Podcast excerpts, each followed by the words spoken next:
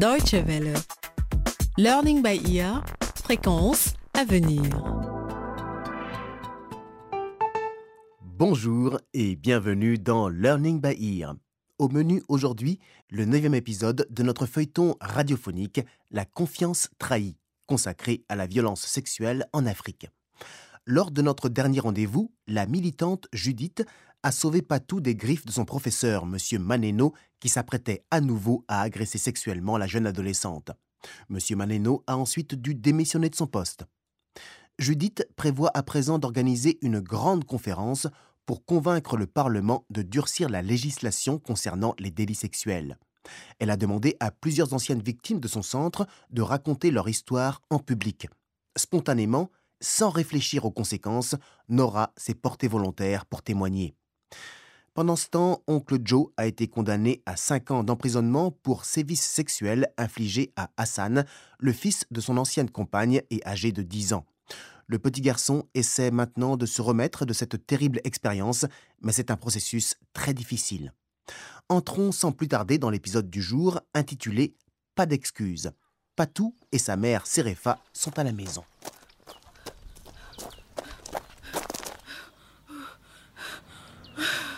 Salut maman. Oh, c'est magnifique de te voir reprendre une vie normale, Patou.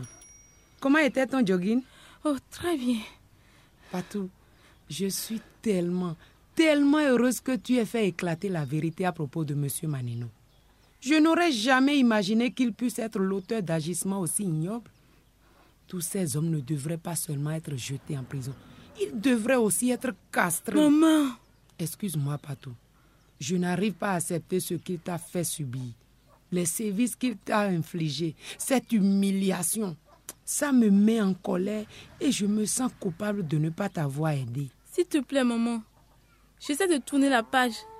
Judith a rédigé un rapport pour la police et elle m'aide à surmonter mes angoisses. Ah bon? Oh, en parlant de Judith, je dois aller au centre. Je t'ai dit qu'elle allait organiser une grande conférence. Non. Quel genre de conférence? Elle souhaite que d'anciennes victimes partagent leurs expériences avec le public.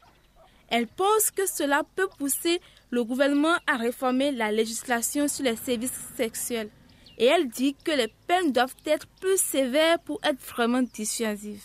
Elle t'a demandé de témoigner Je ne pense pas que ce soit une bonne idée de raconter à tout le monde ce qu'il t'est arrivé.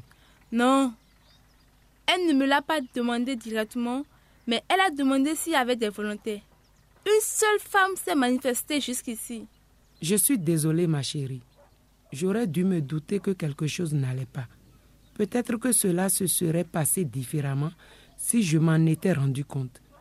Dis-moi, comment te sens-tu maintenant, après toute cette histoire? Je veux juste oublier tout ça, maman. C'est tout ce que je souhaite. Je veux continuer à me construire et ne plus penser à ce qui s'est passé. Hmm, je comprends. Pas tout. Je promets de tout faire pour te soutenir. Bon, maintenant, il faut que tu te dépêches et que tu te changes. Oui, oui, je sais. Maman, tu peux mettre de la musique? Quelque chose de relaxant. Je reviens tout de suite. D'accord, ma chérie. Si on Levez-vous contre la violence sexuelle va tenir une grande conférence ce week-end dans le contexte actuel où les cas de violence sexuelle semblent être en augmentation. L'objectif principal des organisateurs de la conférence est de sensibiliser le public à Mais ce problème qui qu'arrive-t-il à notre pays? plus de 25% de la population. En mettant en lumière les témoignages de victimes de violences sexuelles, ils espèrent encourager la tolérance et acquérir le soutien de la population dans leur combat.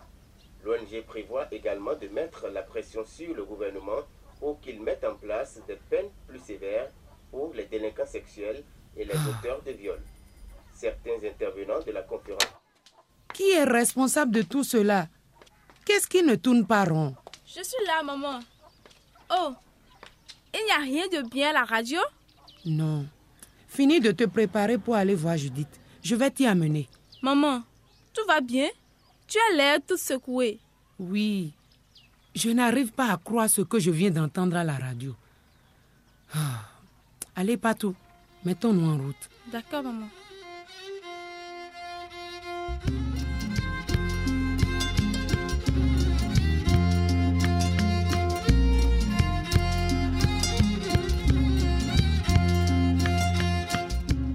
Serefa n'est pas la seule à se poser des questions.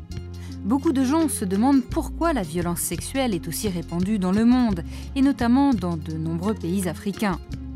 Est-ce pour des raisons socioculturelles parce qu'en règle générale, les hommes détiennent le pouvoir au détriment des femmes Il faut dire qu'en Afrique, l'ascendance de la jante masculine est particulièrement marquée.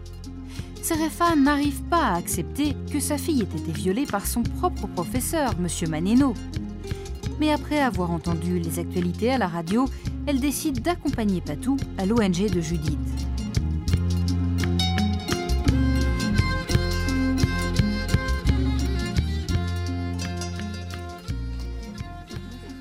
Ok.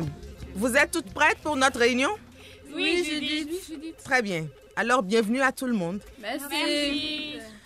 Peut-être que l'une d'entre vous se souvient du comportement à adopter si vous vous sentez menacé Euh, Excusez-moi, Oui.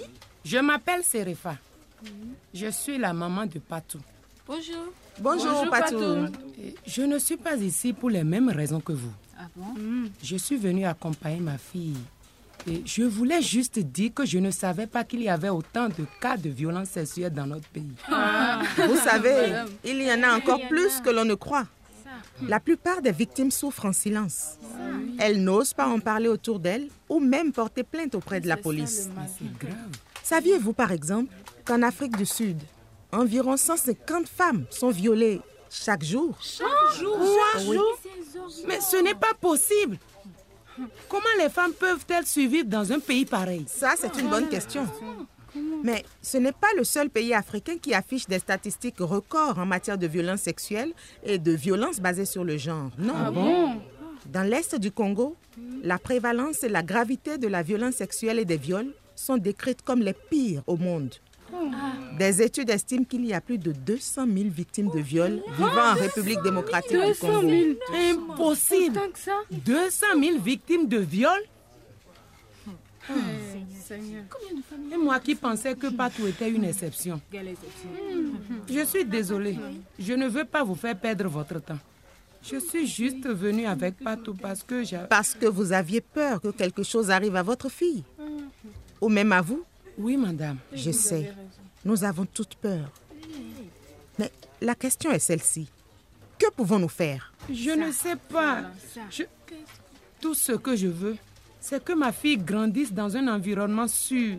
C'est tout ce que je peux dire, madame. Alors rejoignez-nous. Et venez à la conférence. Nous avons besoin de l'aide de toutes et de tous. Nous devons mener ce combat ensemble. C'est un combat pour une société meilleure, pour une société plus sûre. Et tout le monde doit se battre. Je suis avec vous.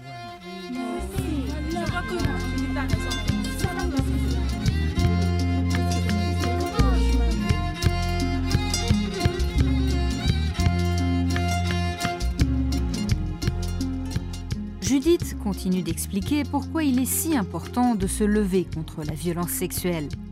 Elle évoque notamment les conséquences psychologiques sur le long terme. Le message clé pour Serefa est qu'elle doit être présente aux côtés de Patou, son enfant, et l'aider à travers cette épreuve difficile. Les victimes qui ont survécu à la violence sexuelle ont besoin de faire confiance à celles et ceux qui les entourent pour reconstruire des relations sociales solides. Pendant ce temps, Désiré prépare le dîner pour son fils. Hassan a également commencé à fréquenter le centre de lutte contre la violence sexuelle. Il vient de finir d'écrire un texte pour Judith et écoute à présent la radio.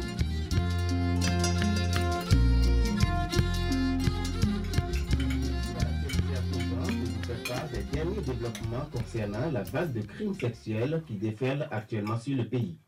Selon les dernières informations, Choka, le chef du groupe rebelle accusé de viol collectif et de violences aggravées, a été arrêté. Le prévenu était recherché par la Cour pénale internationale pour crimes contre l'humanité. Il sera présenté à la Cour à la fin de la semaine. Les populations des régions rurales frontalières, particulièrement touchées par la vague de viols, saluent l'arrestation de Choka. Ce dernier aurait plus d'une centaine de crimes à son actif et encourt une lourde peine d'emprisonnement. Retour à la musique à présent. Prochain point sur l'actualité dans une demi-heure avec plus de détails sur cette arrestation. Maman, maman, ils ont arrêté les rebelles. Ils viennent de le dire à la radio. Oh, ce sont de très bonnes nouvelles, mon chéri. Ah bon? Pourquoi? Tous ces pauvres gens qui vivent à côté de la frontière, spécialement les femmes, elles n'auront plus à vivre dans la peur permanente de nouvelles attaques. D'accord. Hmm. Viens te mettre à table. Le repas est prêt. Et il faut que tu te prépares pour aller voir Judith. Tu as fini d'écrire ce qu'elle t'avait demandé? Oui, j'ai terminé. Oh, je suis si fière de toi, Hassan. Maman, j'ai toujours mal au ventre. Je sais, mon chéri. Le docteur a dit que cela allait prendre un moment jusqu'à ce que les douleurs disparaissent. Tu iras mieux bientôt, je te le promets. Allez, mange maintenant. Je t'ai préparé ton repas préféré. Mmh. Et dès que tu auras fini, nous irons au centre de Judith. D'accord.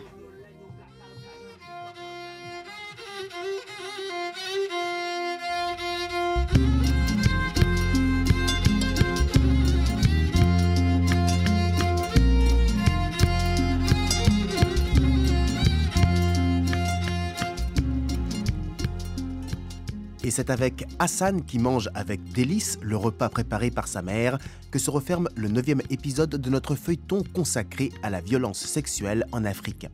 Judith réussira-t-elle à contraindre le gouvernement de durcir la législation sur les sévices sexuels?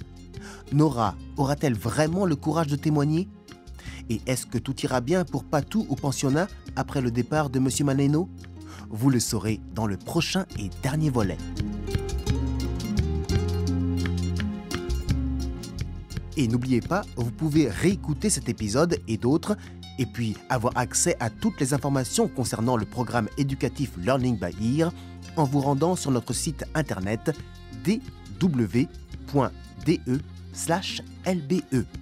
Pour réagir ou nous faire des suggestions, n'hésitez pas à nous envoyer un message électronique à français.dw.de. Au revoir et à très bientôt.